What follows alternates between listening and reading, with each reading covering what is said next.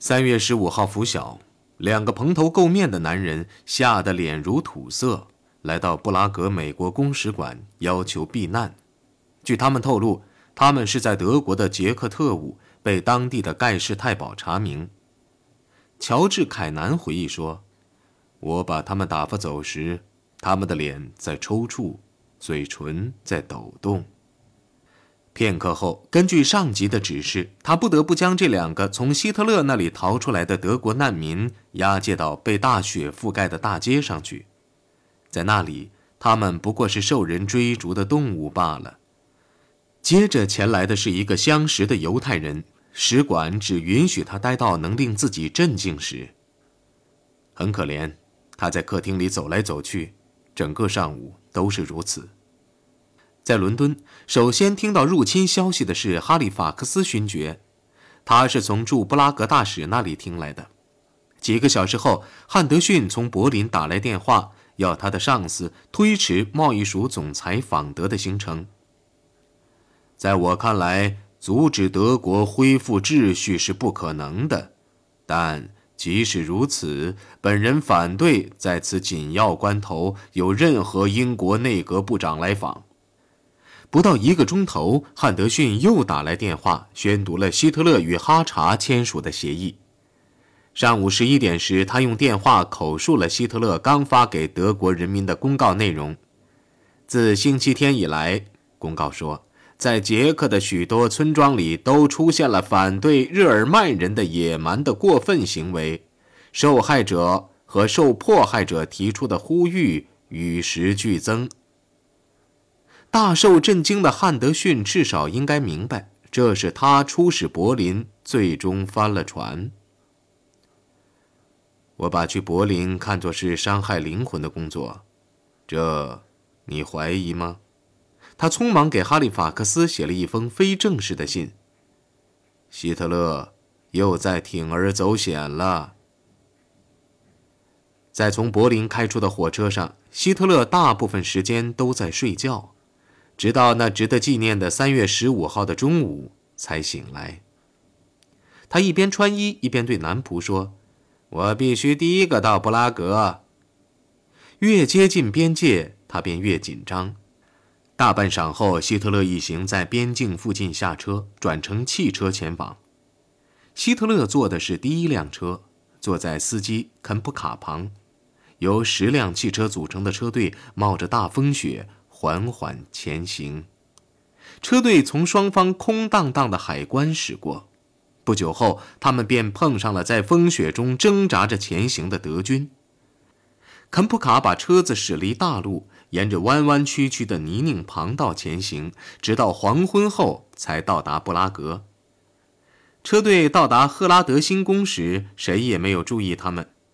希特勒一行决定在堡垒内宿营，便派人进城去搞点布拉格火腿、面卷、奶油、奶酪、皮尔斯纳啤酒等食品和饮料。凯特尔见希特勒喝啤酒，这还是第一次。德国的最新侵略立刻引起了强烈反响，英法两国群情奋激。为了对此作出反应，英法两国政府答应向波兰、罗马尼亚、希腊和土耳其提供军事保证。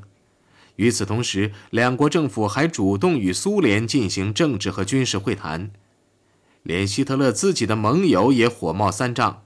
当晚，齐亚诺在日记中辛辣地写道：“对捷克斯洛伐克的入侵，把在慕尼黑建立起来的国家毁灭了。”希特勒早已派赫塞亲王带着解释信前往罗马，他希望墨索里尼能予以谅解，并以正确的眼光看待最近发生的事件。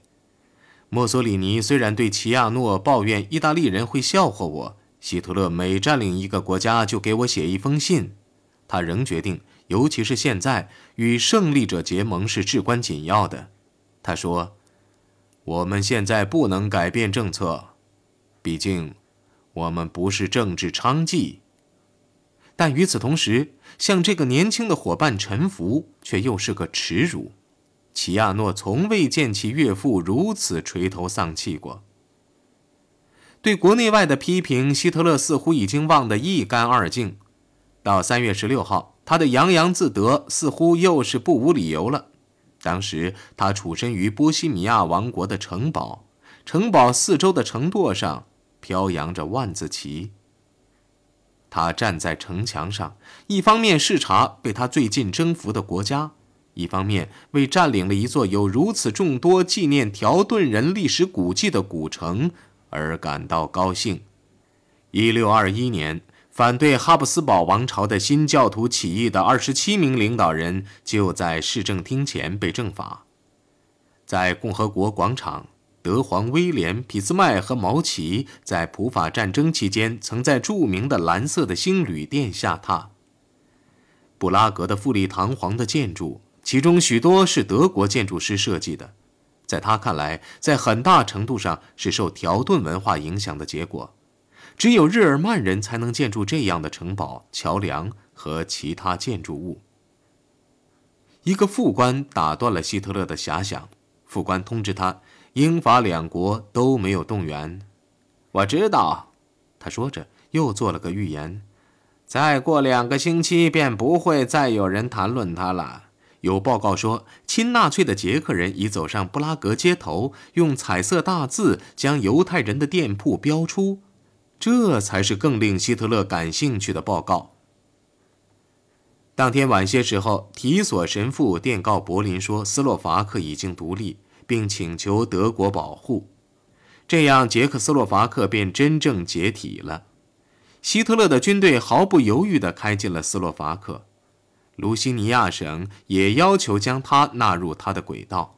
但希特勒更感兴趣的是抚慰匈牙利人，他允许匈牙利部队涌过边境，占领卢西尼亚省，一直占领到波兰边境。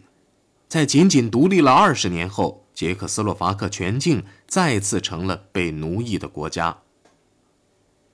英国虽然没有总动员，却怒不可遏。哈利法克斯警告德国大使：“我完全了解希特勒先生用不流血的办法取胜的口味，但用不了多久，他将发现自己面临的将不是不流血的东西。”好些时候以来，他以及直言不讳的贾德干都反对张伯伦的绥靖政策的某些方面，但出于忠诚，他们还是支持了他。不过，采取某种立场的时刻已经到了。外相找到了张伯伦，并做出了明确表示。全国全党和下院都一致要求公开的、积极的谴责希特勒的侵略。张伯伦注意了这种劝告。十八号，汉德逊大使奉调暂时离柏林回国。当晚，也就是首相七十岁生日的前夕，张伯伦在伯明翰发表演说，一举改变了英国外交政策的方向。他警告说：“人们如果认为大不列颠没有骨气去尽力抵抗这种挑战，一旦这种挑战被做出的话，那就大错特错了。这不能算是号召人民拿起武器。”但由于这话出自妥协的象征性人物之口，他便激起了听众的热情，因为他的确标志着绥靖政策的结束。他也表明希特勒首次大大失算。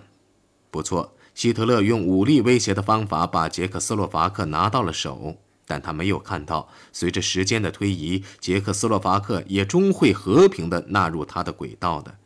而且，由于他撕毁了他的政府自由的参与的国际协议，他便完全扭转了英法两国的官方和公众的舆论。张伯伦及其追随者再也不会相信希特勒的话了。希特勒已违反了游戏的规则，并且不是很值得去违反。那么，元首为什么会犯如此明显的一个大错呢？首先，希特勒没有料到他的行动会惹起如此强烈的反响。在奥地利问题上，他借口恢复法律与秩序，这西方不是也接受了吗？在慕尼黑，他们不也对那似是而非的论点满意了吗？他认为，趁他体力尚好、德国的军力强于其对手的机会，他必须占领德国所需要的领土，以保证条顿民族的未来。当他跨进捷克斯洛伐克时，下一次将在哪里打，和谁打，他心中是无数的。他只想到，在进一步采取军事行动前，他必须拿到波西米亚和摩拉维亚，所以在希特勒看来，他并没有犯什么大错，只是在公共关系上受点挫折罢了。他关心的是下一步。希特勒在赫拉德新宫宣布对波西米亚和摩拉维亚实行托管的当天，罗马尼亚大使便警告英国外交部，在今后数月内，希特勒将占领罗马尼亚和匈牙利。不久，英国驻巴黎大使又发回一封令人大吃一惊的电报，更把伦敦仓促地重新制定对外政策的人们引入歧途。这封电报错误百出。因为为了保密，它是由大使菲普斯爵士亲手打印的。他写道：“希特勒自己的愿望，在戈林、希姆莱、里宾特洛甫、戈培尔和莱希瑙等人的支持下，是要在六七月间对大不列颠发动战争。”这个风大概是德国国内反希特勒集团放的，因为他们极力要挑起武装冲突。事实上，希特勒根本无意打英国，所称的对罗马尼亚和匈牙利进行占领，也仅限于经济领域。他的眼光其实是放在解决德国与波兰的令人烦恼的分歧上。这些分歧是在世界大战后由盟国造出来的，目的在于遏制德国的侵略。德国不但丧失了西普鲁士和波森的大部分省份。而且还沿维斯杜拉河开辟一条通向波罗的海的走廊，为内陆国波兰提供一个出海口。位于这条走廊尽头的但泽成了自由港，以便作为波兰的一个海港。这条所谓的波兰走廊把东普鲁士省与祖国分开，是最能激起德国爱国者的一件事。而矛盾的焦点又在但泽上，因为居住在那里的几乎全是日耳曼人。奇怪的是，在我的奋斗一书中及其早年的演讲中，希特勒这个最具有民族主义思想的日耳曼人却没有给他以多少篇幅。这倒不是说希特勒对波兰人怀有友好感情，根据他的标准，波兰人是低人一等的下人，而是因为他被苏联这个唯一能满足德国的生存空间的国家所困扰。从他上台伊始，希特勒就将波兰问题降到最小的程度，并于1934年与华沙签订了有效期为十年的互不侵犯条约。在公共场合，他炫耀德波友好，而且人们还记得他邀请波兰人参加了肢解捷克斯洛伐克的慕尼黑会议。波兰人高高兴兴地接受了邀请，但他们并不明白，这种宴会的账最终是要由客人来付的。在慕尼黑会议后的一个月，账单被送来了。里宾特洛甫邀请利普斯基大使前往贝希特斯加登的格兰德饭店与他共进午餐。里宾特洛甫说：“解决他们之间的分歧的时刻终于到来了。”他的态度非常友好，他建议波兰将但泽归还给德国，允许德国建造连接东普鲁士和德国其他部分的走廊。作为报答，德国允许波兰使用但泽这个自由港，保证其目前的边界不变，并延长双方签订的条约。里宾特洛甫进一步建议，两国在对波兰犹太人实行移民的问题上实行合作，并在反对共产国际条约的基础上对俄国实行共同的政策。由于许多有影响的波兰人士也与希特勒一样，既害怕赤俄，又仇恨犹太人。和平解决这一分歧似乎不乏希望，但波兰外长贝克上校一再拒绝希特勒要他访德的邀请，而暗中却极力加强与俄国的联系。一九三八年年底，两国发表了苏波友好声明，两国的贸易谈判也得以开始。对希特勒这样一个人，两面手法是不能无限期的玩弄下去的。贝克终于被迫接受希特勒的邀请。一九三九年一月初，贝克来到了贝格霍夫。如果他害怕像许施尼格、提索和哈查那样受到大声呵斥，那他就错了。他又愉快又惊奇，没有威胁，只有引诱。希特勒只暗示可能要消灭捷克斯洛伐克，对波兰则将给予更多好处。这套手法失败了。贝克大耍外交辞令，连归还弹泽一事都不予考虑。几个星期后，里宾特洛甫来到华沙，意在重提德国的建议。波兰人请他跳舞、看戏、打猎，以及没完没了的请他吃鱼子酱和喝绿色的伏特加酒。在谈判桌上，除了得到更多的波兰人的迷人的诱惑力外，他什么也没有得到。威廉大街有谣言说，由于贝克一再拒不接受他认为是最慷慨的建议，希特勒高喊说：“对付波兰人的唯一办法是威胁。”那年三月，用在奥地利和捷克斯洛伐克身上如此灵验的办法便确立下来了。里宾特洛甫警告华沙，波兰对日耳曼少数民族的暴行越来越不能忍受了。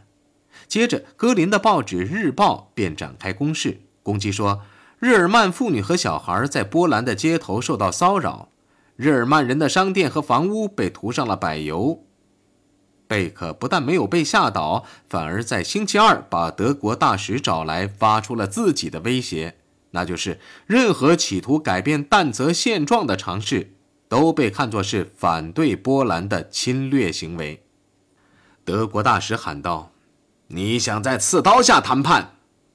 贝克说：“那是你们自己的方法。”波兰这次以及在其他场合表现出来的勇气，获得了一个令人吃惊的报答，那就是伦敦主动提出，如果波兰遭到纳粹侵略，英国将给波兰提供军援。贝克毫不迟疑地接受了。